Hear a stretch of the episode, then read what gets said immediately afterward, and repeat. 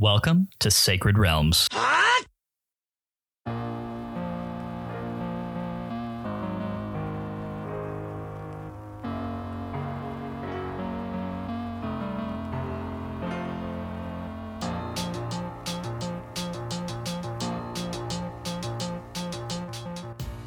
It's a great day in Hyrule, y'all. Welcome to Sacred Realms, a Zelda retrospective podcast. I'm your host, Lyndon Willoughby, and I'm joined as always by my co host, Matt Willoughby. Matt, how are you doing tonight?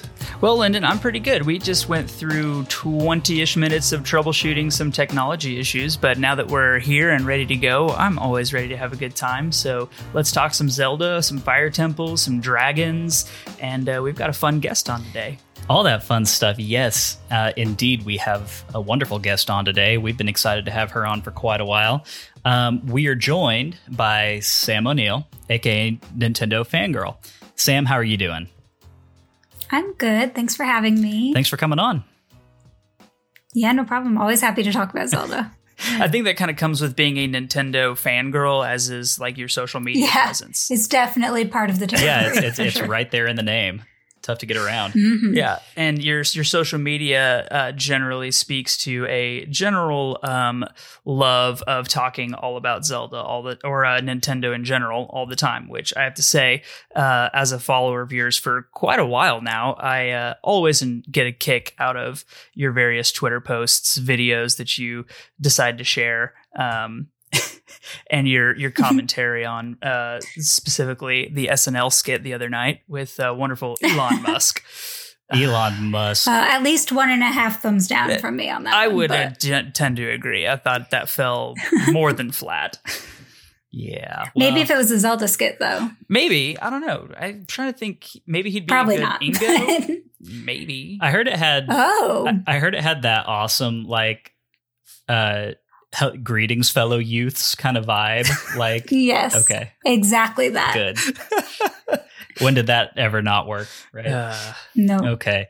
Um, so as Matt said, he and I have both followed you online for quite a while. You've been uh, you've been making videos. You've been online, um, you know, for a decent chunk of time now. So a lot of people know who you are. But for anybody who doesn't, uh, tell us a little bit about you. Um, who is Nintendo Fangirl? What what do you do?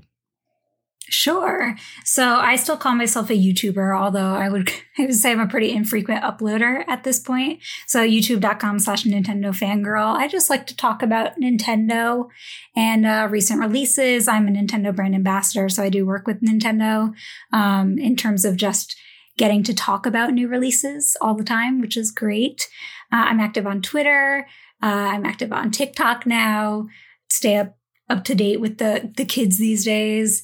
Um, and I have been around. I've been like on YouTube since 2006, I think. So, and before I was on YouTube, I actually went by Zelda Master 101 ooh. Dang. on the Insider forums. Wow. So, Okay. So I think that I first uh, stumbled across your channel in 2011 sometime. It would have been right around when Skyward Sword came out. Back before there were really gaming YouTubers, I was there just talking about Nintendo yeah, making videos for people, yeah. Yeah. Um so we had Kylie Parker on a few weeks ago and I you you Mhm. know her, yeah. Um Yep. and she is also a Nintendo brand ambassador and she was talking about that just a little bit. Can you tell us what what it's like to become a Nintendo brand ambassador, like what your responsibilities are, what that whole situation is? Cuz I I still don't understand it very clearly. It's quite low pressure. It, it- it's like an invite only program that's basically just Nintendo's PR team recognizes that you talk about Nintendo a lot. And so they help hook you up with games. It's kind of like if you were in a media role, um, getting game copies for review, except they recognize that we aren't necessarily reviewing games. So it's similar to that. I mean, all in all, it sounds like a pretty fun gig. Oh yeah, for sure. I've been an ambassador for uh since 2011, I think. Mhm. So Ocarina of Time 3D is actually one of the very few games that I ever got pre-launch. Nice. Well, that's really awesome. Yep. So tell me, as somebody who gets free merch from Nintendo, exactly how many special edition consoles do you have just laying around the place? Oh, so uh, this is not a good plug for the brand ambassador program, but I have uh, I evolved the Zelda 3DSs and I bought them myself. Okay. because yeah, I have no self control when it comes to that stuff. If there's a Zelda Switch, you know I'm getting that. Oh, for sure. And Yeah. yeah, so the consoles I have not. Uh, I I think my Switch Lite was a freebie, so thank you Nintendo for that. But If you're only if you're only going to get one, that's a good one. yeah, I love my Switch Lite. I mean, the Switch overall is probably one of the best Nintendo consoles ever. Just the like as far yeah. as versatility, usability, and uh, game library is like it's awesome. So yeah, Yep. good one. The the Switch For sure. is my favorite Nintendo console. I'm I'm at this point in its life cycle. I'm I think I'm ready to say that. There's so much good redeeming stuff on it. Oh yeah. Oh yeah, and only more coming, right? Yeah, I was gonna say. Yep. Who knows when that's gonna happen? We don't. Does Nintendo? Who knows? But it's coming. yeah, Who knows? it's coming eventually. TM. Hopefully soon. Uh, where can people follow you, Sam? So I'm really easy to find. If you Google Nintendo Fangirl, you'll find a bunch of results, and usually I'm on the top of them. So I'm on Twitter, I'm active, Facebook, YouTube, Twitch, uh, TikTok. That's probably all of them. I don't know. there could be more. I, what do you do on TikTok? I know it's like the short videos, right? But like specifically, what Yeah. do you do on TikTok? Like, Well, so TikTok's really interesting because uh, when it takes too long to make a YouTube video, because I, t- I make really long form YouTube videos, I typically spend an hour talking to the camera and then have to cut it down to under 10 minutes, and it takes a long time. So TikToks are really fun because I just record on the spot and I talk about some of my favorite games. I give shout outs to like uh, five Switch games that I recommend or my top 10 Zelda games, things like Mhm. that. I really enjoy it. cool. So one question we have asked every guest so far, I think, is Mhm. uh, what Zelda games have you played? Which one of those is your favorite? And if you're brave, which is your least favorite? So uh, I've played, I've at least touched every Zelda game. Um, the three games that I haven't finished are both of the Oracle games and Zelda 2. Mm. Okay, that's fair. Um, I feel like everyone's gonna say Zelda 2 when we ask them this question. yeah. Except Cody. yeah. Except Cody. Yeah. it's not my favorite. But um, favorite Zelda game by far is Wind Waker. That's like the one that hasn't moved around on my list. A bunch of the others, depending on when I play them, I move up or down.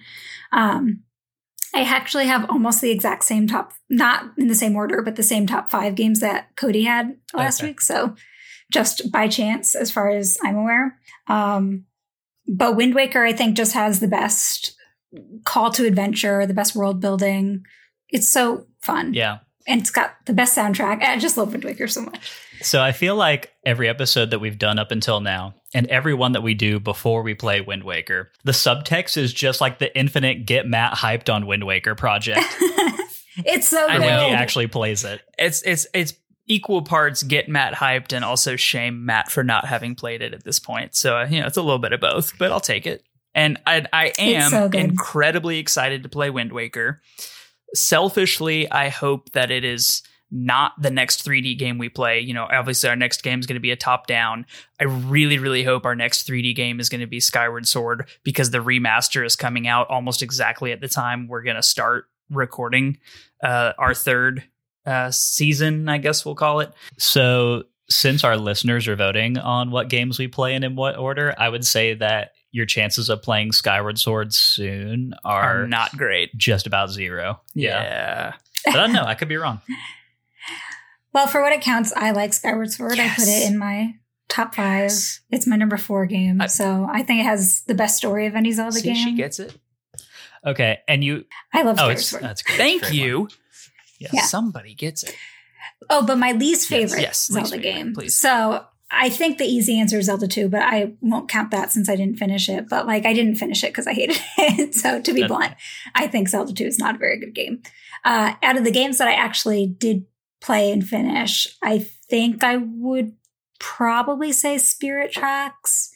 Um, not that it's a bad game by any means. I actually think it also has one of the best soundtracks out of any Zelda game. There's a bunch of songs that came from that They're just so good. But uh, it kind of like I really liked Phantom Hourglass um, for what it is, and I felt like Spirit Tracks was kind of Nintendo saying like Phantom Hourglass was good. Let's just do more Phantom Hourglass, but different. And I could do without it, I think. Yeah, well, I think those two games are very classic Nintendo, realizing that they have a kind of cool gimmick around whatever their platform is of the time and just leaning really hard into that.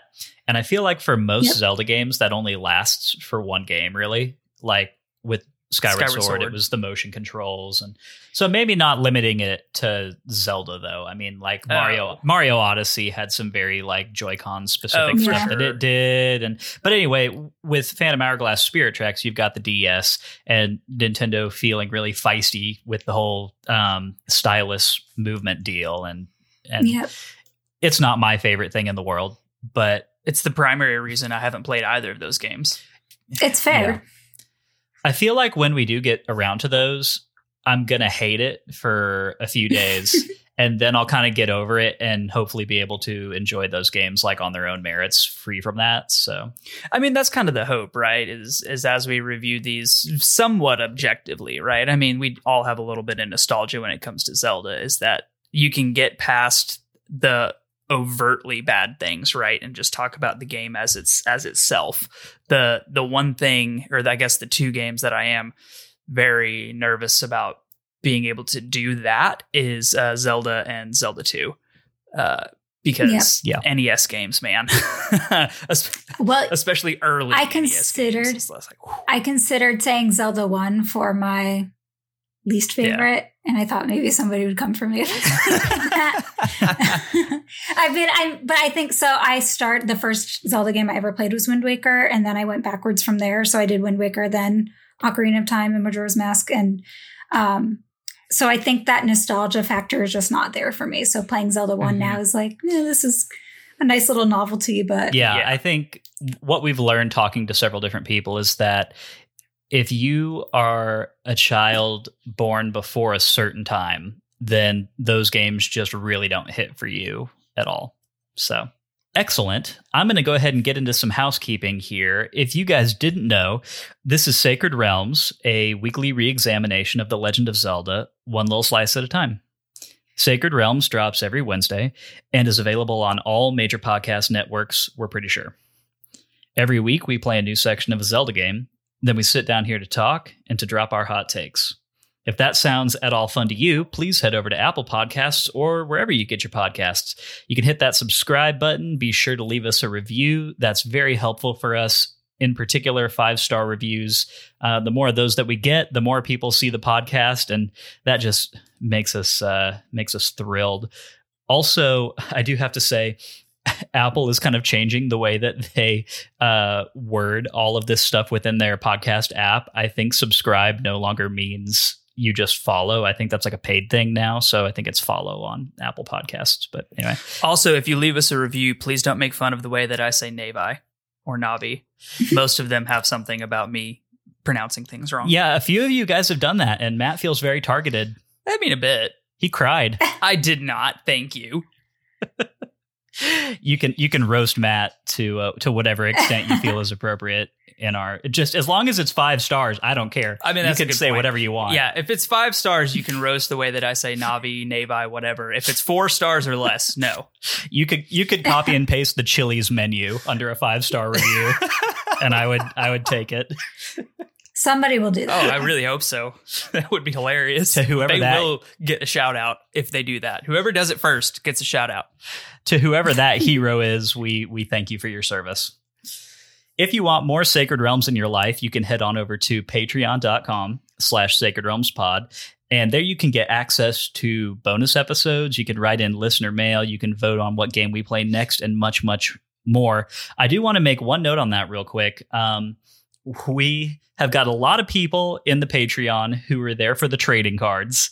And we really appreciate you guys because those are a lot of fun to make. Uh, we don't have a lot of engagement on the other stuff. So we are opening up the benefit where you can vote on the next game we play for anybody of any tier, and they start real low. So if you like this show and you want to vote on what game we play next, that is available to all Patreon levels at this point. So And get in there, control our lives. We're going to open that Go up vote. shortly, I think. um, with a curated selection of 2D Zelda games. It's not going to be every 2D Zelda game in the portfolio. We're going to have a few, I think like five, between five to seven.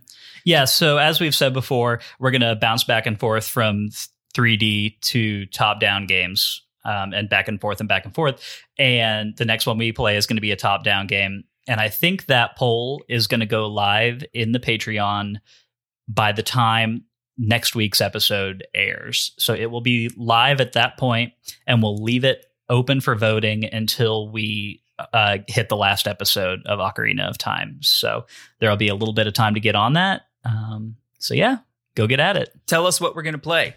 Uh, one extra note, real quick. By the time you guys are listening to this, our poster giveaway will have been completed. Uh, the deadline will have come down, and we'll know who's getting some free posters. So, if you entered into that contest, be sure to check your emails, and we'll reach out to you and let you know that it's coming. Can you put a little, like a tingle gif of him throwing confetti for the winner's email? Maybe I'll like do a little. Uh, a little a little tingle sketch and just drop it in the poster tube. You should. you know, like, Aw, yeah, you that'd be should, really uh, cute. and then whoever gets that can uh, keep it forever and maybe sell it for millions of dollars. And Yeah, I think you think of Yeah. yourself a little too highly there. No. okay, Oh, by the way, about the trading cards, those will be shipping out shortly. Uh, we got them in recently, so we're going to start working on getting those out to those of you who uh, signed up for our first month of Patreon. And this, uh, if you did sign up for the first month of Patreon, you get two, and they are gorgeous. So look forward to that.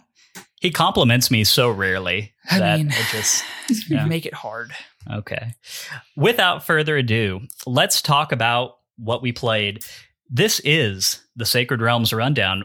It's a six part analysis of what we played this week and the feelings that it made us feel.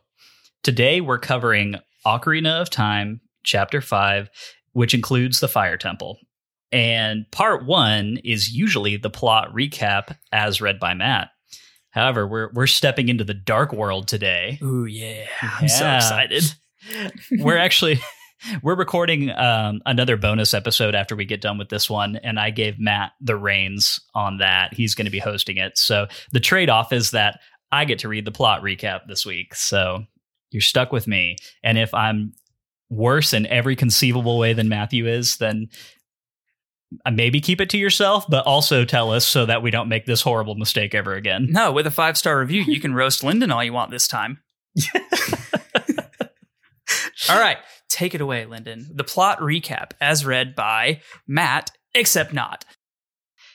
After freeing Saria from the evil forces holding the Forest Temple ensnared, we set out to free the remaining sages so that we may confront the evil king Ganondorf.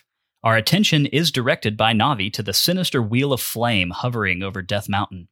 We make the climb back to Goron City, which we find to be eerily deserted. One lone Goron rolls endlessly around the upper levels, however. Using a little combustible persuasion, goes boom, we are able to slow his roll and we learn that this is Link of the Gorons, son of Darunia, named in our honor. He tells us that Darunia defied Ganondorf after his rise to power, and in retribution, the Goron people have been imprisoned in the Fire Temple by the evil king. Further, Ganondorf has resurrected the evil dragon Volvagia and intends to feed the Goron people to her. Darunia has gone to the temple to stop this from happening, and Link the Goron begs us for help. Clad in a red tunic given by Link the Goron, we head to the unlivable Death Mountain crater, where we again meet and play a killer duet with Sheik. Upon entering the temple, we meet Darunia, who is off to fight the dragon. He begs us to free his people who are held in the temple, and without another word walks through the door into Volvagia's chamber. I keep I read Volvagia's name and I keep wanting to say Velveeta, and that's not right. So That's pretty I good though. appreciate- Yeah, I know. Yeah. Uh, cool. That was great. We make our way heroically through the temple and free what appears to be the only six or seven Gorons in existence. Like that's all of them? Cool. Apparently. Yeah. Along the way, we find the mythical Megaton hammer, which legend says was used by an ancient Goron hero to defeat the dragon. With all the Gorons freed, we carry the hammer to the boss's lair and follow after Darunia. We're met inside by the colossal fire dragon Volvagia, and after fierce combat and a killer game of whack a mole, the beast is vanquished. We step into the beam of light left behind and are taken once again to the Chamber of Sages to meet our sworn brother, Darunia. He gives us the Fire Medallion and again affirms his sacred brother's bond to Link. Two sages down and three to go. And that has been the plot recap as read by me. I hope it didn't make your ears bleed. I mean, it was fine. Pale imitation of the excellence that is normally on this section, but we'll give it a passing grade this time. Okay, thank you. You're too kind. um, part two is uh, our takes, where we talk about what we played this week. And Sam, I want to open it up with you. Um, what are your thoughts on this section of the game? I think personally, Matt and I both found it to be a little brief. Didn't have quite as much substance to it as some of the other you know parts that we've done. But I, I'm curious to hear your thoughts. Yeah, I think same. I think brief is one word for it. Uh, straightforward, I think, is another. It's just a very cut and dry. Like, here's your dungeon. This is what you have to do in it. All right, good job. Like the Gorons are happy now. Yeah. but I mean, but I really like what it is for like world building and establishing like that whole area, and you get to free Death Mountain of its scary smoke. So it's that's cool. true. Yeah. Yeah, so I think that um as you said, the, the only six or seven Gorons in existence, uh, except for the one that was left in the shop. Um, I don't know if you guys like wandered around Goron City after all the doors opened up, but that the shopkeeper's still in there. Okay. Uh, so not every Goron got kidnapped. I guess that's good. Or maybe Ganondorf just uh, isn't very detail oriented. Um, also, you have the big giant Goron who sells you the giant's knife. He's still hanging around. Although I'd love to see anyone try to kidnap that guy. Hmm. He's uh, he's a little chunky. also, of all the Gorons we rescued, I don't think any of them were female. Well, okay. So the Gorons, maybe maybe they just all look the same. I mean, Yeah, that's all I've come up with at this point. Yeah, that's fair. Who knows? Or maybe, like Gimli said, they just spring out of holes in the ground. right? Yeah, yeah, yeah. yeah. Well, they're so similar in voice and appearance that they're often mistaken for dwarf men. It's the beards. uh, We love Lord of the Rings. We watch we watch those once a year. If you if you couldn't tell, that's a thing yes, of ours. we, Yes. we love those. I also do. See, this is why we like Sam. It's a good it's a good it's a good way to spend twelve hours one Saturday, right? Uh, yes, Yes. Easily. Yeah. Yeah. easily. Yeah. So straightforward, I guess, is a much kinder way to kind of put this. It's not like I didn't have fun with it. I really did. Um, and I actually managed to stretch this out just a little bit further than I think you did this week, Matt. Yeah.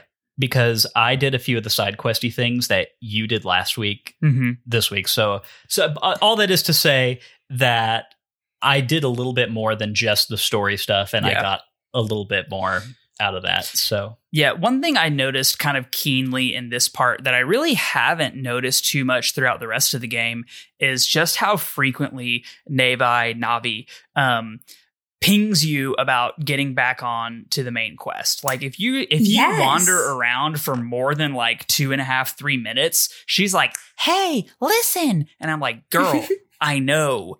I believe me. I, you've told me about Death Mountain 10 times in the last 30 minutes. I don't need you to tell me again. I'm just kind of wandering around. Leave me alone.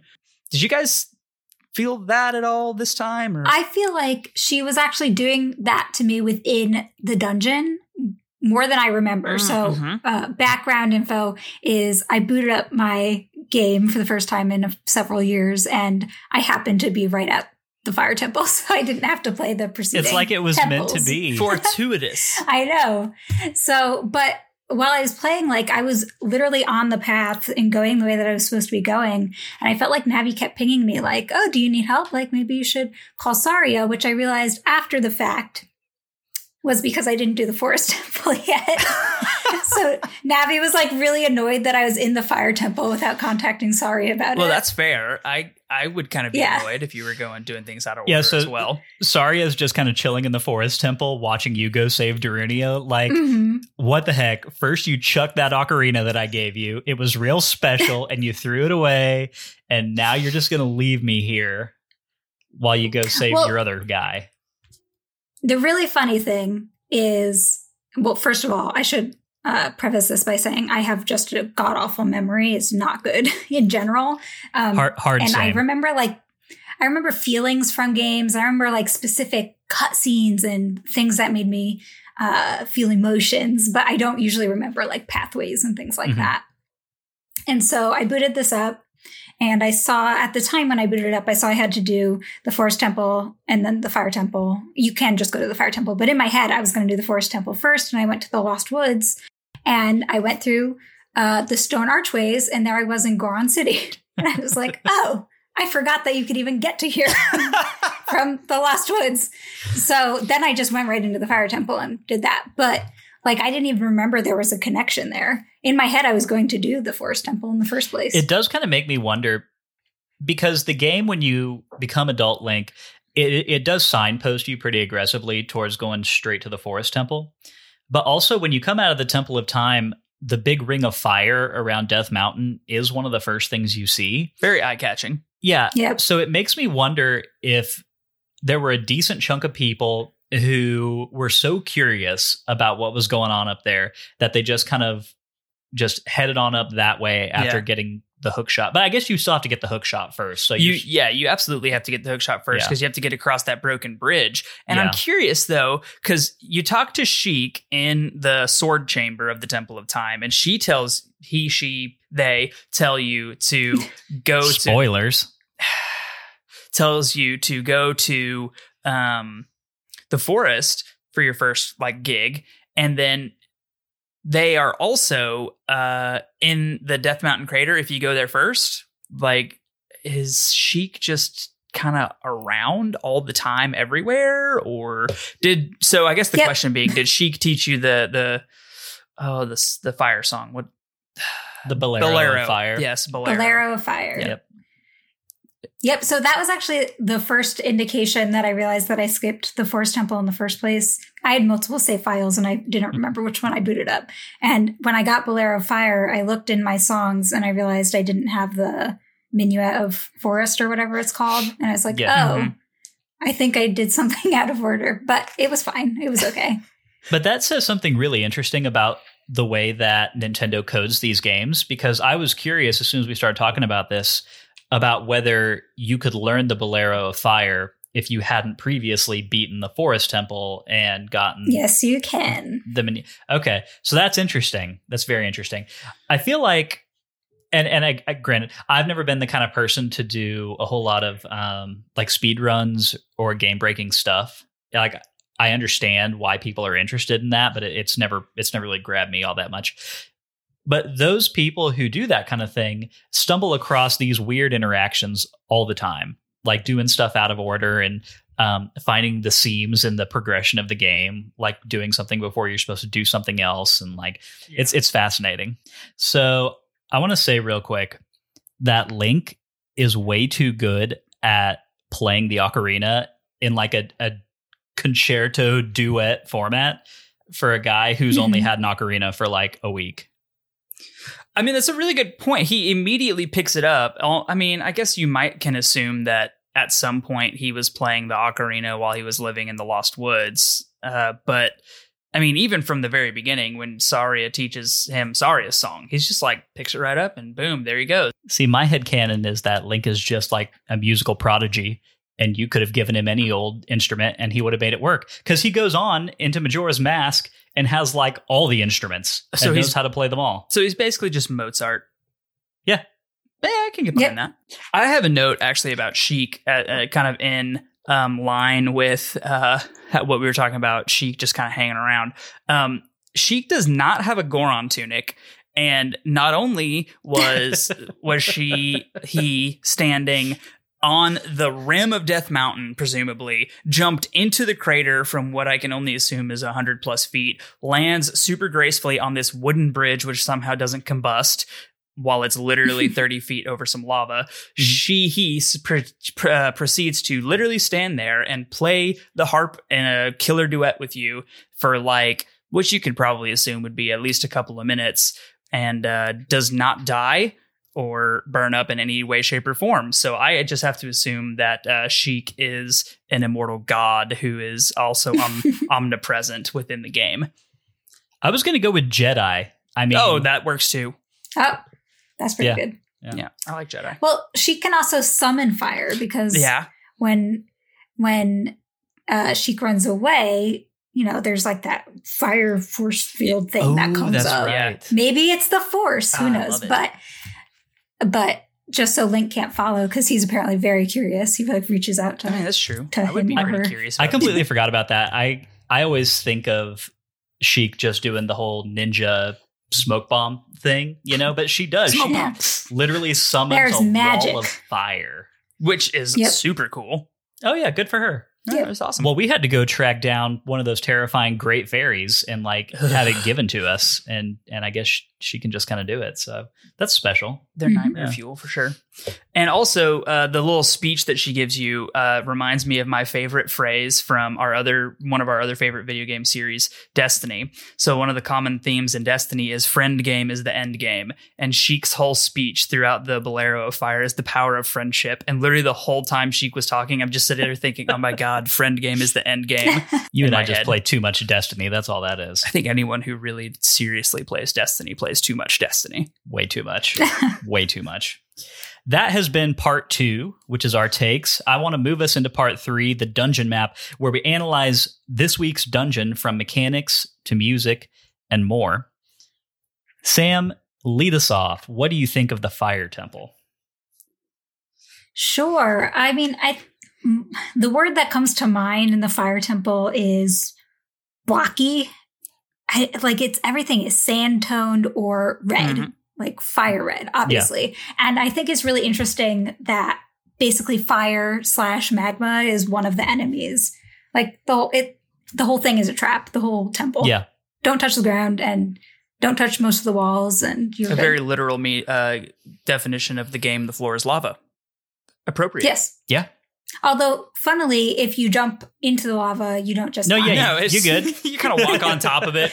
Poor Smeagol. He he didn't have the he didn't have a Goron tunic. Otherwise, he would have been fine. But Yeah, I know, Um, right? he could Well- have walked on the lava. No, yeah, Link just kind of like, no, this is good. I got this. He's he's like, it's the this is fine meme. The dog with the with Yep. the coffee mug and the room's on fire. Exactly. great. He's just gonna walk yeah, on lava for three seconds before taking a quarter of a heart damage. Right. Yeah. I- It's impressive.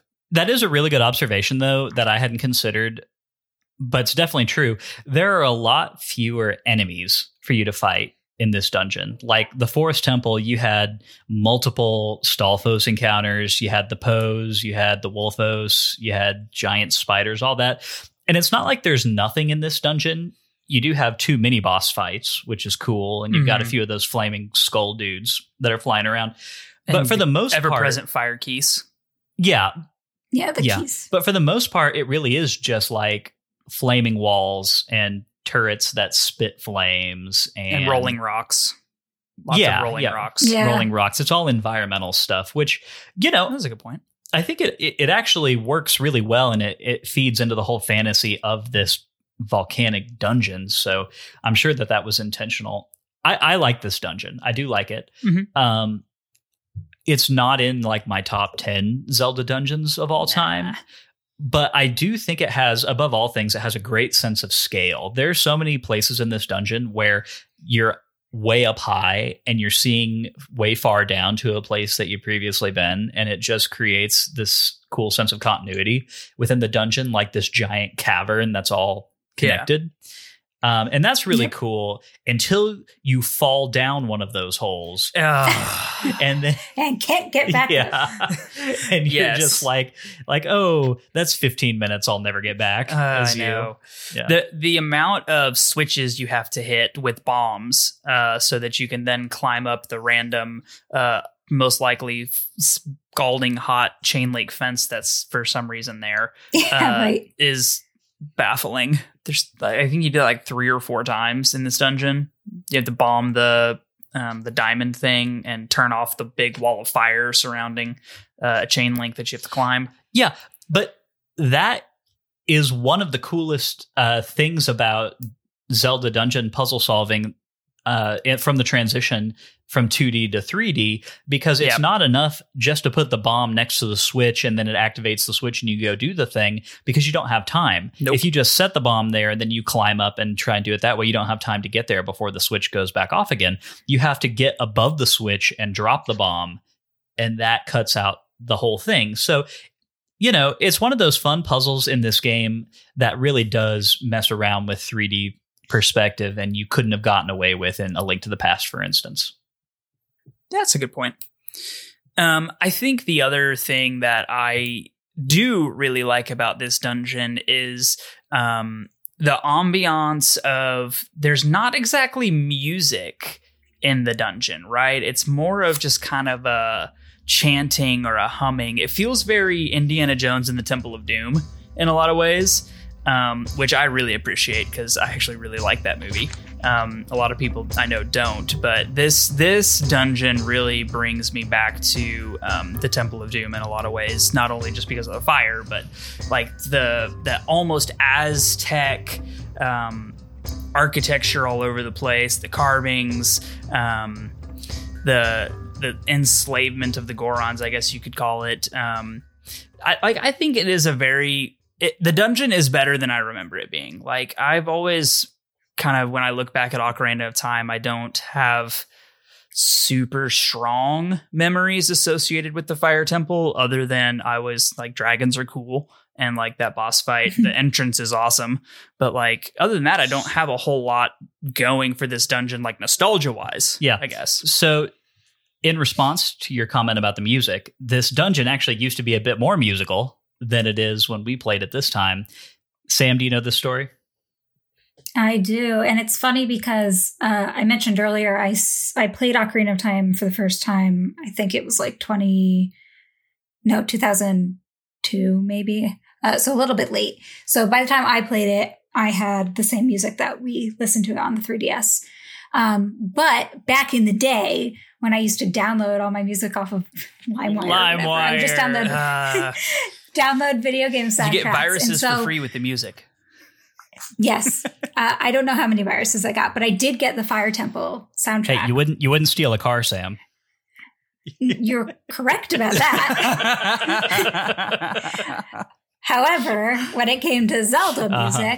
Um, but so that the song that I had downloaded that I had listened to along with the other Zelda songs was the original version, and the original version had um, an additional track that was sampled in it, and it it turned out to actually be a track of Islamic prayer.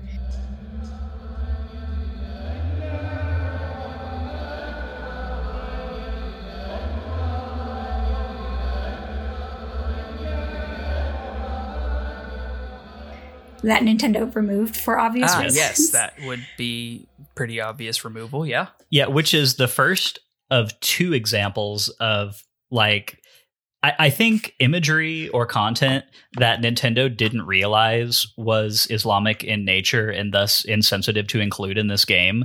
Um, and we'll get to the other one later, back towards the end of the game. Is it in this game? Yeah. It's got to be in Yep. the Spirit Temple then. I mean, yes, it is. So that that that almost even makes it worse because it's like, oh, it's the, the desert people. Let's like put the. It's like, ooh, Ooh, you yeah, can't do not- that. Not great. No. Yeah. Um, but yeah, so and I actually kind of like the redone track better anyway. I think the original one sounds a little bit more sinister to me, which maybe that's like the Yeah. intention. But Well, the original one does very specifically sound like there's people or creatures or something Yeah. Chanting. And I think that uh, kind of it has a certain impact that doesn't necessarily follow through with the rest of the fire temple because there's not like large copious amounts of people somewhere hidden in the fire Right. temple. Mm, So fair. I think the new one works. Yeah, it does. And, you know, one of the things that is kind of interesting about this temple is it's not. It's not like sacrificial. It's not haunted. It's not.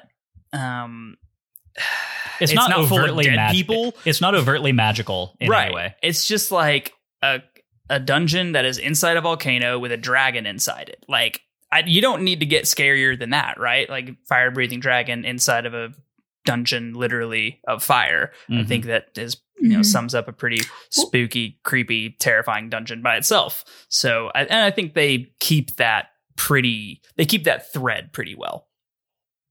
I think it's specifically creepy that Ganondorf has put the Gorons in there as like meals Mm. for the Yes. dragon. I would say that that's maybe the most sinister thing that Ganondorf does in the entire game.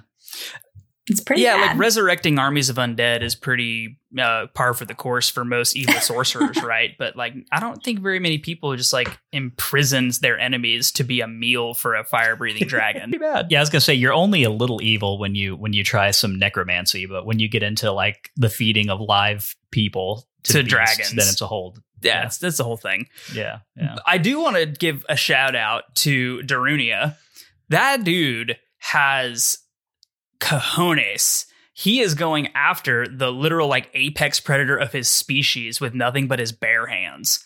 Like he didn't even try to go find the hammer. He was just like, "Nah, I'm going to go try to kill this dragon before it eats my people and I'm just going to go in there with my massive fists." And I'm like, "Dude, you do you, man." Like, I that is impressive. Obviously, he doesn't succeed, but like props where they're due. I would like to point out that in that room, so that's one of the first rooms that you enter when you meet Darunia in the temple. Mhm. And you meet him, and he says, Great, you're here. Like, it's so nice to see you. I want to have a chat man to man, but like, I gotta go. I gotta go do this thing. Why don't you go rescue the, the Gorons that are trapped around here? I'm gonna go get a head start. And he goes into the boss room, locks the door behind him so you can't even follow him. Like you got to go find the key yourself. And he's like five feet from one of the Gorons that he just had to press a button to rescue. He was closer than you were in the in that room. He's a master delegator. Yeah, so I had that in my notes. Darunia is all like, "Go free my people." They're in the opposite direction, and that one Goron sitting over in the corner, like, "Yo, hey, Hey, right here." I'm Poor still guy. here. Yeah, what am I, chopped liver? And that's a great point. Like, hey, Darunia, you be a bro, leave the key. I don't know, that'd be great. So that's one of the notes that I had is like this. I think is the only dungeon that I can think of in Zelda where you walk in and like the first room you go into, if you go into the door on the bottom, you see the boss key, but you can't get to it. The second room you go into is the boss room, like it has the boss door. Like it's all just right there. It's kind of a tease. Most definitely. So you know what the other thing about this dungeon is? Uh, tell. What?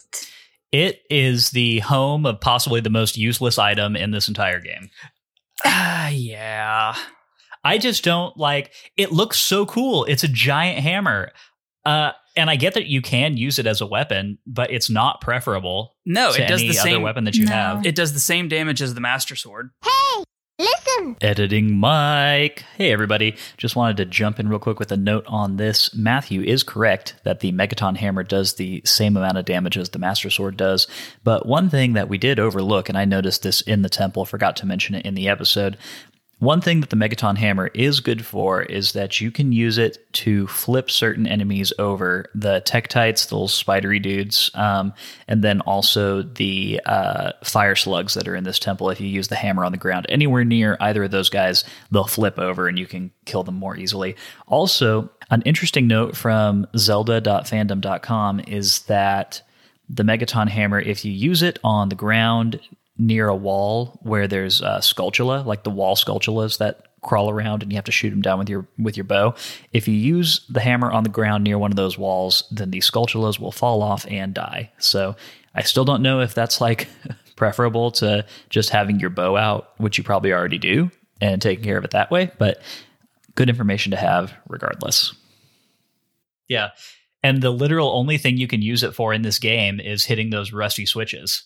Or Uh, like oca- occasionally you hit some blocks or something yeah, stones. there's there's some like, rocks that you have to break with the hammer, and technically it can replace bombs because it can do everything a bomb can do, except you know the timed detonation. But- Sure, but I mean, let's put it up against the other dungeon items we get, even as adult Link. I mean, Yeah, fairy useless. bow, long shot, Pegasus boot or uh, hover boots, Hover boots. mirror shield, Oh, I love the mirror shield. and this is just like, Yeah. hey, here's a hammer. It's cool. Yeah. Trust us. It's a very weird looking hammer too. It's very, I don't know. It's just the the weight looks like it would be distributed oddly. Uh, it looks like a meat mallet, Yes. Oh, meat it tenderizer. does. That's what it looked like. I was trying to think of it for a very long time. The Goron meat tenderizer. I'm sure it could be used for that if you really wanted to. Technically, very tenderized Volvagia's face. So Darunia's like, Yeah. hey, can you leave that in my room? I want to. I want to make a brisket later. Pound, pound some chicken tenders.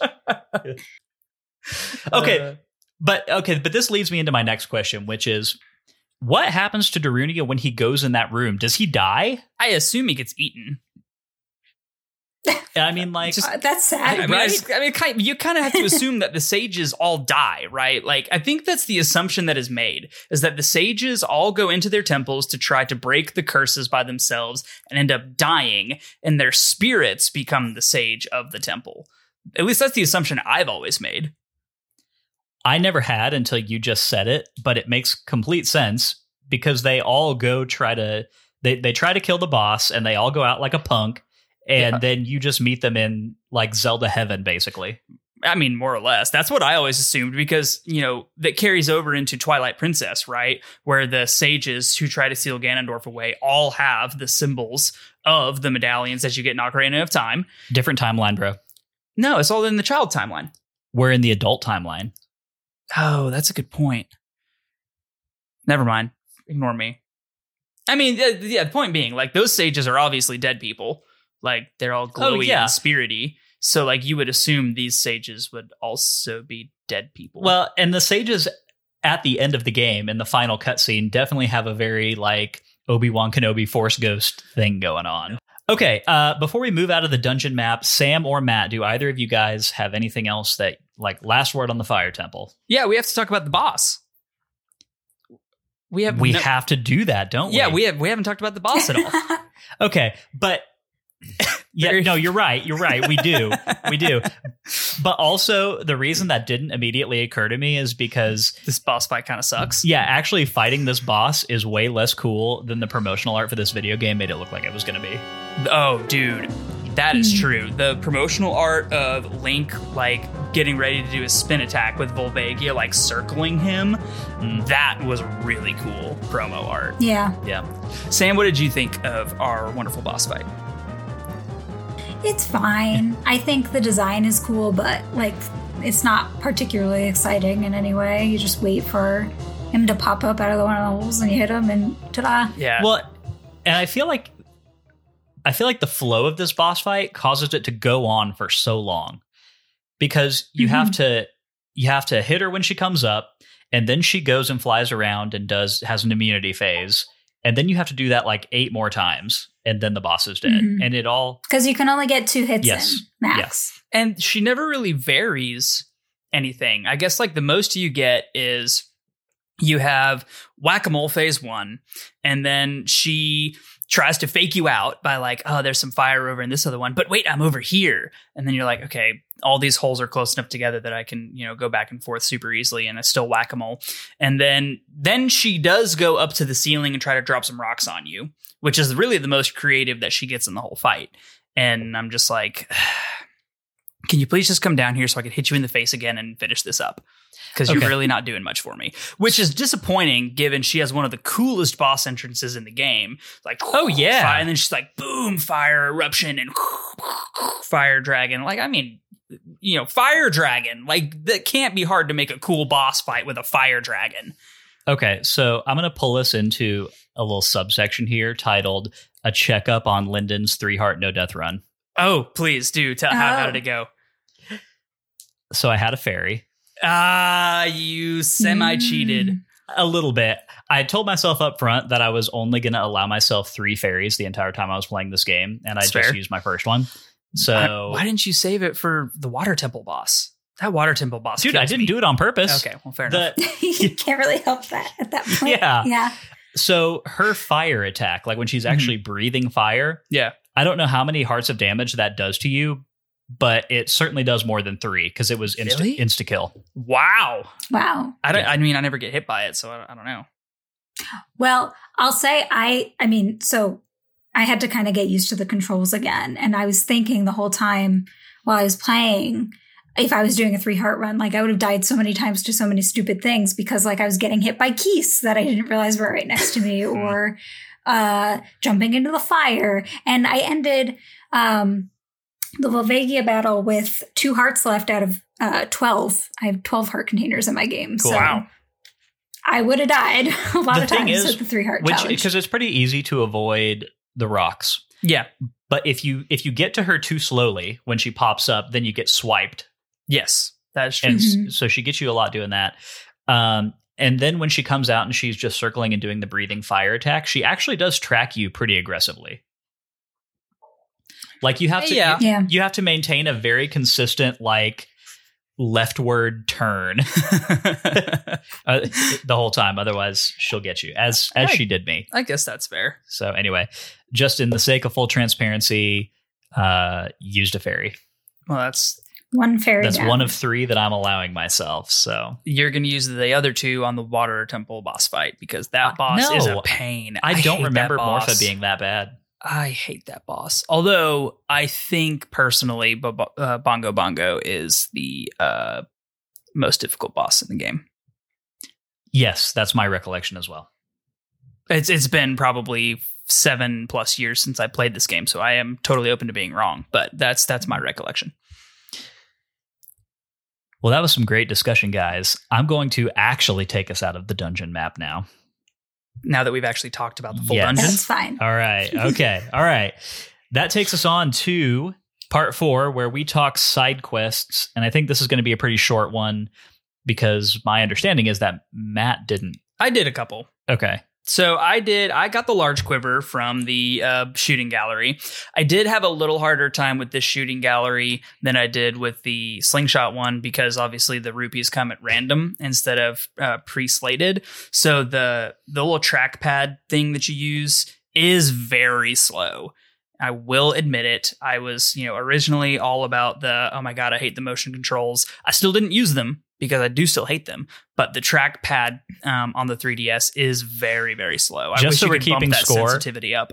Yeah. Just so we're keeping track of this at home, uh, Matthew, the guy who Skyward Sword is his favorite Zelda game, doesn't like the motion controls. It's because you're holding the entire 3DS. like whenever you're moving eh, motion controls in Skyward Sword, you're not moving the screen at the same time. When you're playing on the 3DS, you're like moving the whole screen and it's screwing up your field of view. That's why I don't like it. It has Um, nothing to do with act. It has nothing to do with motion controls. It has to do with moving the whole 3DS. And yes, you're gonna have to bleep that one. Yeah. Um, so I, I got the large quiver. I beat um, Malon's horse racing, um, and she gave me the cow in my house, which I still think is hilarious. Lyndon has a very confused look on his face, so I'm assuming he's never beaten Malon's obstacle course. You can get a cow. Yeah, dude. So go back to Lon Lon Ranch, talk to Malon, and after after you free Epona, go back, talk to Malon, and I think you actually have to get Talon back to the ranch as well. I'm not sure. I did that before I went and did the horse racing, so I'm not sure if it's a prerequisite or not. Oh, so you're in the Big Goron Sword quest right now. I mean, more or less. I didn't actually start that. I just got Talon back to the ranch. Okay. Um, so I got Talon back to the ranch. Then I went over there just to like see what he was doing. And Ingo's over there being all happy again, like, "Oh, I'm such a good worker." And I'm like, "Dude, you're still a dick." um, and then I talked to Malon, and she was like, "Do you want to do the obstacle course?" And honestly, I've never done the obstacle course before, so I was like, "I don't even know what that is," but okay. So I did that, beat it. Um, it's really super easy. Literally, you just take a s- in a line around the circuit, uh, around the horse track twice, and you have to jump some fences, and that's it. And if you beat her time, um, she gives you a cow in your Kakariko in your Kokiri village house, and you can go get an infinite amount of Lon Lon milk from your own cow.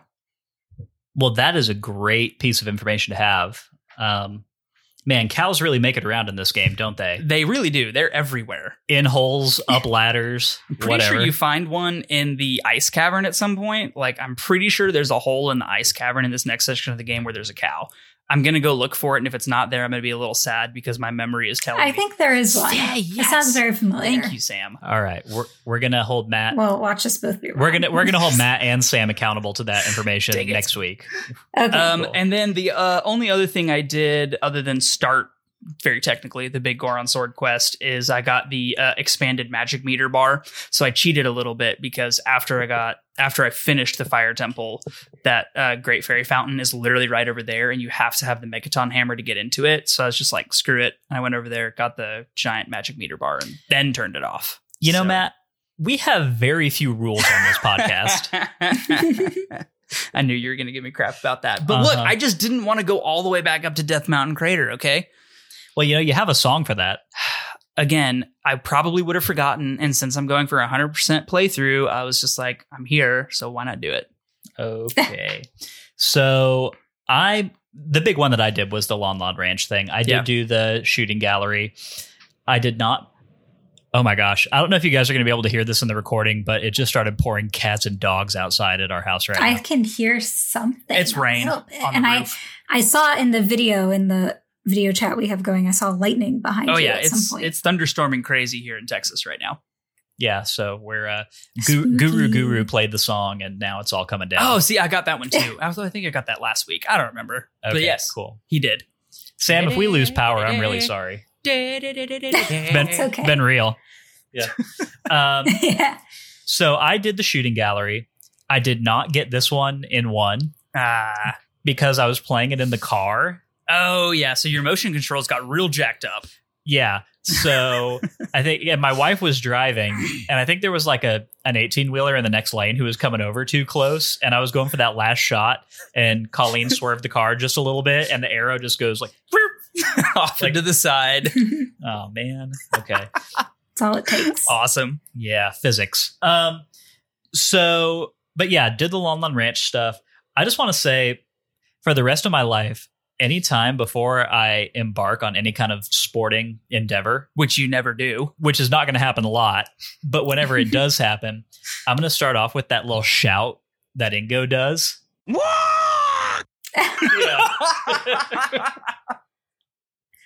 and if you ever ride a You're horse again, you have to ride like Link with your right hand outstretched for absolutely no reason whatsoever. Well, that's just how you do to it. hit Epona? oh, that's true. I guess Yeah. he is. He's, He's- prepping it to smack opponent. I guess. Well, no, because they're carrots, so you're not like hitting. no, but he her does. He with does carrots. like, I don't- like spanks the the horse, which is I don't know. How is the carrot coming into play? Whatever. We'll just assume that somehow it feeds Epona a carrot when you do that. Can uh, can any equestrian e- equestrian like uh, inclined individual listening to this podcast? I'm sure there's one of you.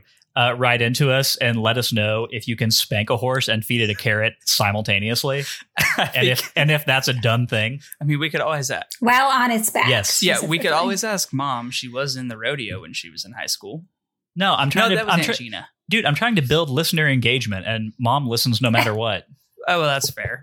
Our Yeah. mommy loves. I'm trying to engage. I'm trying to engage with that Venn diagram of equestrians, which overlaps with gamers. You know, which is I'm trying to find that middle chunk. Very Yeah. small.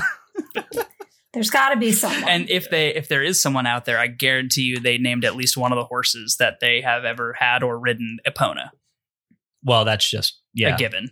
that's just implied. I hope so. If yeah. you haven't and you're listening to this podcast and you own horses and one of them is not named Epona, I just want you to know I'm disappointed in you. So, I want to end the side quest section of the discussion by just saying that I don't understand Ingo's end game here. Like, No. he locks you in the ranch, and that's cool. He keeps Epona, But it's totally not cool. but it's also not like feasible. Like, what was his No. plan? Like, he's going to board you and feed you until one of you dies? I mean, I think he's going to feed the horse Yep. and not you. Well, that's fair. I'm just saying the plan was not very well thought out. No, not You at know? all. And also, like, you would assume that a horse would be able to break down that gate fairly easily. Horses are, are ridiculously strong animals. Well, I think also maybe Ingo just wanted a roommate, right? Like he's Ingo just wants someone to love him. yeah, it's just misunderstood. Yeah. Totally. Poor guy. pour one out for Ingo and his uh Or his, don't. his social life or don't Or don't. Um, that has been part four where we talk about side quests. Wait, did Sam do any side quests?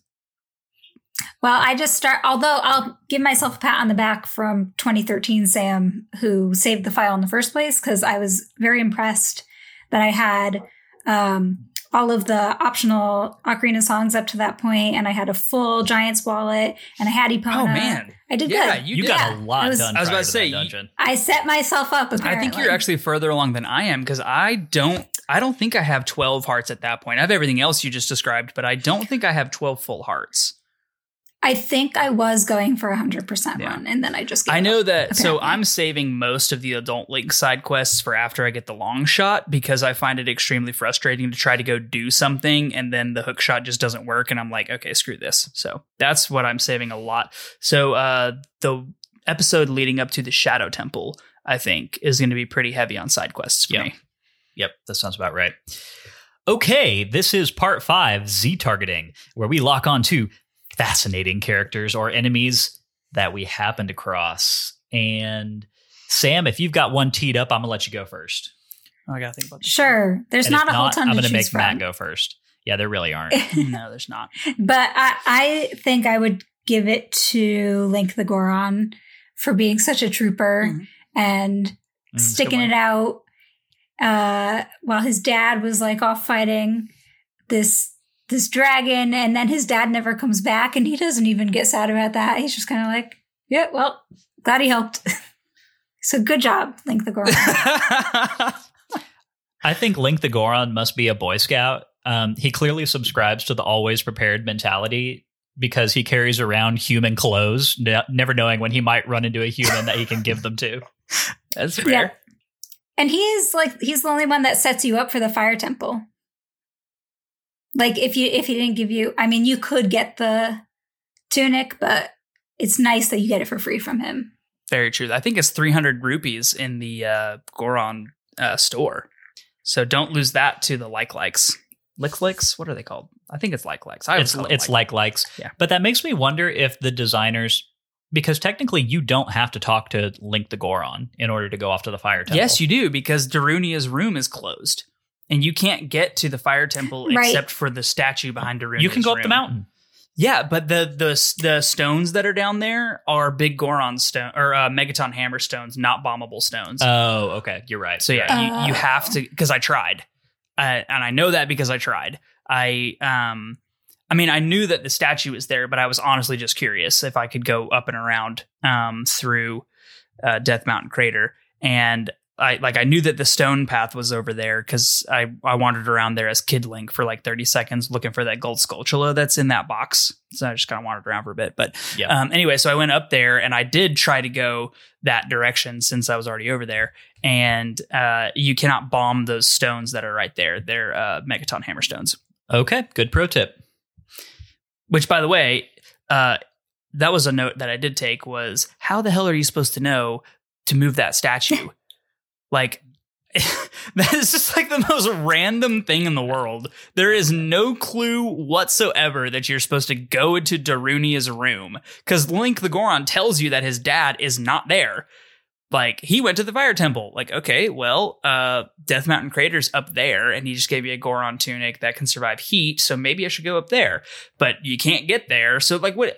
Yeah, not very clear. These are the questions I don't have answers to. I don't even remember how we did it the first time. I mean, I assume you did it for me because I was like five at the time, and I was like, Lyndon, I don't know where to go. And then I love helped I love five year old Matthew voice. It's one of my favorite recurring bits on the show. one of these days I'm gonna I'm gonna bet you something and you're gonna lose it and you're gonna have to do a whole episode. Of I that will absolutely not do that. We will lose so many listeners because that voice is annoying. Hey Matt, Hey, you may not know how you're supposed to know to move the statue to get into Death Mountain Crater. Correct. You know what you can tell me? Who my character of choice was? Yeah. Okay. Um. Hmm.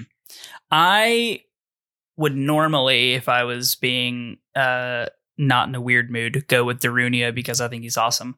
But I'm actually going to go with the poor guy who sits on the roof of the house in Kakariko Village and gets knocked off his perch whenever Death Mountain uh, erupts and the the curse lifts. That poor dude, he's just sitting there chilling, having a nice day, watching the really cool ring of fire around Death Mountain, and all of a sudden he's just like almost falls off the roof to his death.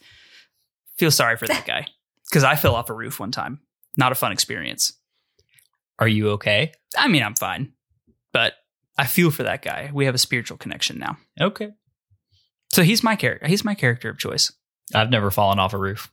That's because dad never made you get up on the roof to put up the Christmas lights because you're a wimp.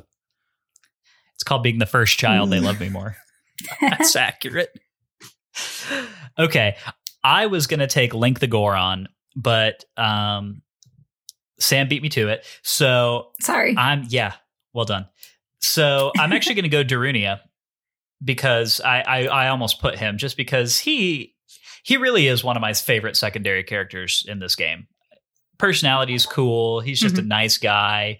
Um, he's he's ready to go save some people. He's just got a good attitude about things. He's that guy at the gym who like offers to spot you. Like you don't have to ask them. He just sees you over there like trying to lift some weight and he's like, "Hey brother, you want me to spot you? I've I've got some time." And he's like gives you some pointers at the same time. That's Darunia. And I love that about him. Those people at the gym intimidate the heck out of me, and I don't get that vibe from Darunia. But maybe that says more about me than it does anything else. I would say it does. okay. Because those people are normally really cool. When they offer to spot you, they're like, "Hey, brother, you need a spot on that." Like if they say it in a cool way, not being a uh, rude person about it, then uh, like they're pretty neat. Hey Matt, have you ever had a rando spot you at the gym and they ended up being your sworn brother? I have never uh, formed a sworn brothership with a randos to spot me at the gym. That has yet to happen. It's my goal in life to become a sworn brother with Dwayne the Rock Johnson, who uh, Darunia does remind me of Dwayne the Rock Johnson. So Wow. Well, it's good to aim high. I know it Yeah. will never happen, but that man, I love him. He's amazing. Okay. This has been Z targeting, where we locked onto some fascinating characters. I'm going to move on to part six, which is just our final thoughts. Um, hmm. You always get to do this. Sam, give us one sentence Oh, tying up this section of the game. I'm going to deprive Matthew of, of that of that privilege this week. Oh, fine. One sentence. Or two. I normally Um, stretch it to two. One or two sentences. Okay. Semicolons the fire temple, the fire temple and everything leading up to it is straightforward, but presents strong world building, very strong atmospheric uh, value for the game, and is generally enjoyable.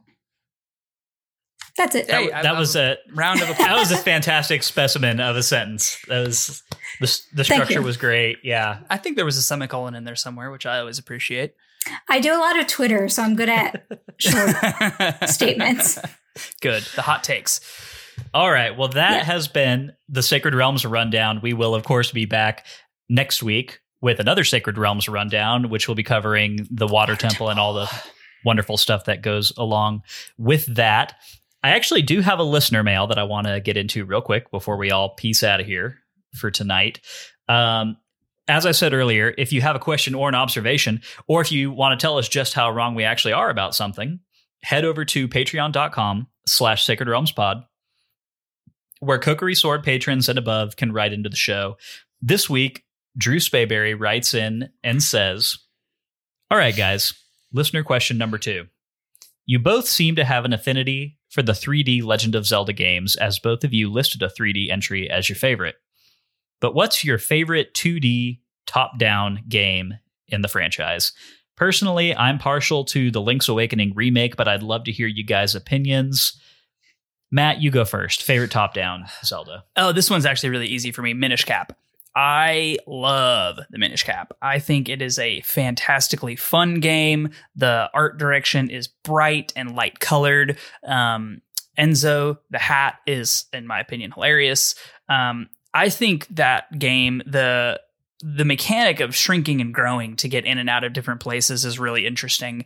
Um, overall, and and the the main bad guy, Vaati, the the fact that the main bad guy is not Ganondorf is actually one of the things I genuinely enjoy about a lot of the um, 2D Zelda games. Like, uh, you know, having the same main bad guy and over over and over again can get a little. Uh, I don't want to say boring, but repetitive maybe. So the fact that Vaati, uh, the Dark Sorcerer, is the main bad guy, I, the whole game I just very much enjoy. So Minish Cap for me. Cool. Sam, what is your favorite top down Zelda game? I think this counts. I'm going to say Link Between Worlds. Definitely definitely counts. counts. Um, I think Link Between Worlds is in my top five. I, I actually have a list, so I know it's it's my number three game. Um, it has my favorite song of any Zelda game, the Lorule Castle song, because it scales as you go through the castle into this like incredible, epic, like final battle sequence, the whole thing. I just really love Link Between Worlds and it's, it's good game design. So, final answer. So, Link Between Worlds actually does that with two pieces of music as you're playing it, and one of them is Lorule Castle. It's really cool. The other one is when you step out of the final dungeon and you're ready to go beat the game, the Dark World theme kicks into like overdrive and it's ultra hype Mhm. Dark World theme, which was already a great song. Having never having never played Link Between Worlds, uh, actually I did play like ten minutes of it at one point, some point in time. I'm very excited to play that one of our Yeah. top down Zelda games. That's one I think I'm most excited about to play for the first time in the top down world. Sam, did you ever go to any of the Symphony of the Goddesses shows? I went to three of them. Oh, Ah, jealous. You, have got me beat by one. I went twice. I went twice as well. I live I live directly in between Boston, New York City, and Providence. So I've seen two in New York and one in Providence. And one was before it changed. I don't even remember why it changed. I think it was before they added the Skyward Sword soundtrack and then after. Or Wind Waker HD. I think that's what it was, Wind Waker HD. They they changed it around a little bit at some point. So the last time that I went, they had added a Link Between Worlds slash Triforce Heroes medley. That's when we went together. yeah. yeah. And I couldn't give two craps about Triforce Heroes. I'm not interested in that game at all. But I love Link Between Worlds as well.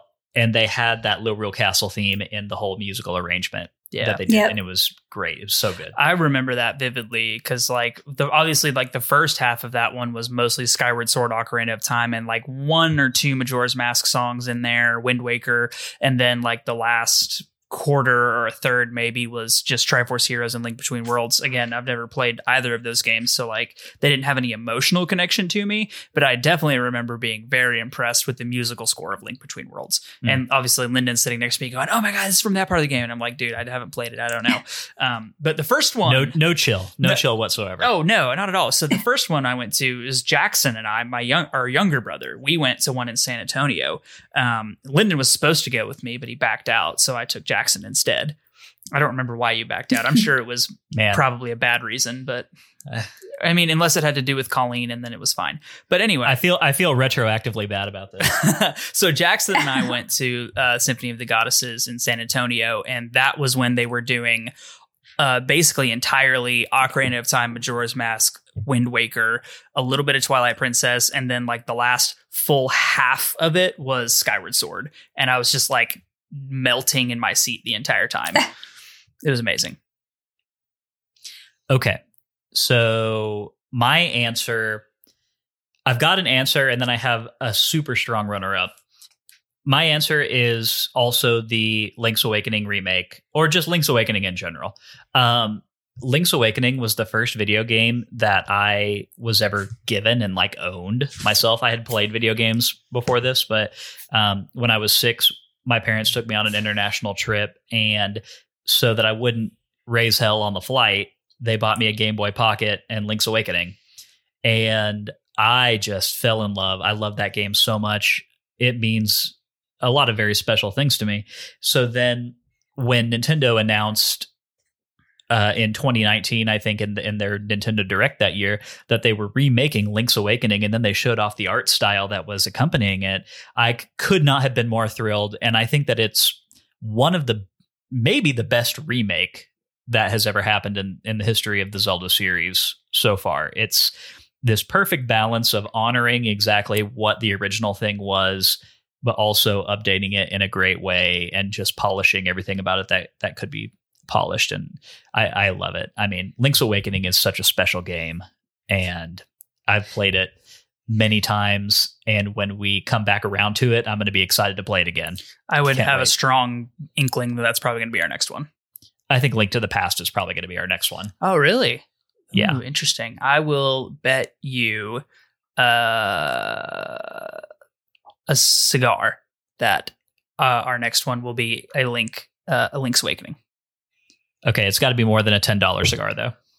Okay, fine. Cool. So, Sam, before we get out of here, you've mentioned it once or twice, and I'm I'm kind of on the edge of my seat over here now, just wondering what is your top five list that you've got sitting over there? Ooh, now I'm Oh, curious. my top five list. So I already said number one was Wind Waker, so I'll go from one down. So number one, Wind Waker. Number two, Ocarina of Time. Fair. Ta-da! Cool. Um, three, Link Between Worlds. Four, Skyward Sword. And five is Breath of the Wild. Okay. I was wondering Okay. if Breath of the Wild was going to make that list at all. It did. And this is what that's probably one of the ones that depending on like what I play the most recently, it might get bumped off for something else. Like I go back and forth. I think my number six was Majora's Mask. And so I go back and forth on whether that deserves to be within the top five or not. Don't know. It all moves around. But yeah, That's fair. I, I think I would have to say that our top five moves around a fair bit. Breath of the Wild, Wind Waker, and Majora's Mask never leave my top five. And and usually Link's Awakening doesn't either. I think the only ones that are always staples in my top five are Skyward Sword, Majora's Mask, and Ocarina of Time. I think are the only ones that really stay consistently in my top five. And it's so interesting how much it varies from person to person. Like I had posted my top 10 somewhere on TikTok, on Twitter, wherever. And you'll get some people who cannot believe that like my number 10 pick isn't my number one pick. Mhm. And other people who are like incredibly insulted that my number one pick is anywhere near the top five. Yeah. Like it's crazy how different people are when it comes to Zelda games. Yeah. The one that I keep noticing is that there seems to be a very clear delineation between Skyward Sword people and Twilight Princess people. I think that's Yes. totally accurate. So, because the, the games are somewhat similar just because they're both 3D adult link games that are fairly lengthy. Um, but the tone and feel are just almost complete opposites.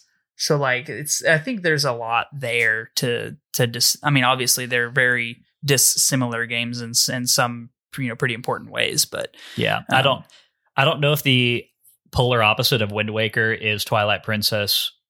No, I don't know I don't know if the polar opposite of Twilight Princess is Wind Waker or Skyward Sword, but it's one of those it's two. it's got to be one of those two for sure. Yeah. Well, excellent. Um, Sam, we really appreciate you coming on and doing this. This has been a great time. Yeah, no problem. Thank you for having me. We'll uh, Love talking about Zelda. well, well don't worry. We'll hit you up for uh, for a future episode, and we'll do this all again some other time. It'll be great. Yeah, sure. Love to. And everybody, don't forget go follow Sam on Twitter, uh, At Nintendo Fangirl. YouTube. Yeah, I'm sure that if you listen to this podcast, there's a really good chance you already do. So, but if you haven't, go do it because um, the stuff that she makes is is really great. just today she posted or Well, thanks. reposted a hilarious video of someone who did the Pokemon theme song and they like took it way too seriously. Honestly, one of the funniest videos on Twitter I've seen in a hot minute. So if you want some funny memes and videos, go check it out. Well, that I'm a very good curator of memes. That's true. oh man, we we appreciate people like you, Sam. I'm glad. Thank you. Okay, well, if you enjoyed today's show and you would like a little extra Sacred Realms in your life, you can head over to patreon.com slash Sacred Realms Pod and you can become a patron. If you ain't got no rupees, it is not a problem. Five star Apple Podcast reviews are a great way to support us or a review wherever you get your podcast. More reviews means that more people see our show, and that makes us very, very happy Hylians. Follow us on Twitter or Instagram at Sacred Realms Pod for updates on the podcast and behind the scenes action. I said follow us on Twitter or Instagram. Feel free to follow us on both if you're feeling feisty. Sacred Realms will be back next Wednesday with our thoughts on Ocarina of Time from the Ice Cavern through the Water Temple. And I am actually, hey, Matt, guess what? oh, what? I'm prepared to announce the guest that we're having on next week's episode. Oh, do we get to tell everybody finally who our next guest is? Next week, we will be joined by Max Nichols, who is a gameplay designer at Bungie. And he's going to be talking through with us exactly why the Water Temple is so notorious within uh, really video game culture in general. Yeah, so Max has got a lot of deep knowledge about the Legend of Zelda, and it's not even necessarily just fan knowledge. I mean, he is a very big fan of Zelda, but he has a lot of very technical and um I guess inside baseball knowledge on just game design in general. So we're going to be able to have a conversation with him about the water temple from that perspective like from a game design perspective why do people butt up against it so much and we're actually gonna we're gonna have our regular episode covering the water temple which is going to be free to everybody as usual and then we're actually going to have a bonus episode that we're going to record after that episode where we just kind of let max take us down the trail of game design and get more specific in the water temple from that perspective. So uh, that should be a whole lot of fun. Again, please head on over to our Patreon if you want to get that bonus content. That episode is going to be absolutely killer. Matt and I have already committed to to not talking about Destiny with him, and it's going to be so. it's going to be very hard. We're both huge fans of Destiny, in case it wasn't obvious from our earlier commentary. Um, but no, this is going to be a really fun time, and also we're going to record a bonus episode uh, after this as well, where I get to take the helm and take us into the dark world, and we're going to have a lot of fun. So yeah, we're going to be living in the twilight zone. Matt, uh, Matt's running the show. The inmates are running the asylum. Whatever. I get one a season. yeah. So that's going to be a great time. So yeah, bonus episodes, they're great. Head over to the Patreon, you can get you can get those. We cover a lot of great ground. We'd love for you to play along with us and to share your thoughts on our social channels. Ocarina of Time can be played on the Nintendo 3DS or 2DS, or of course on your old uh, trusty N64. Again, Wii U gamepad, you can do it, but don't. Definitely don't. In the meantime, may your hearts be full and may your arrows never miss. We will catch you guys next time.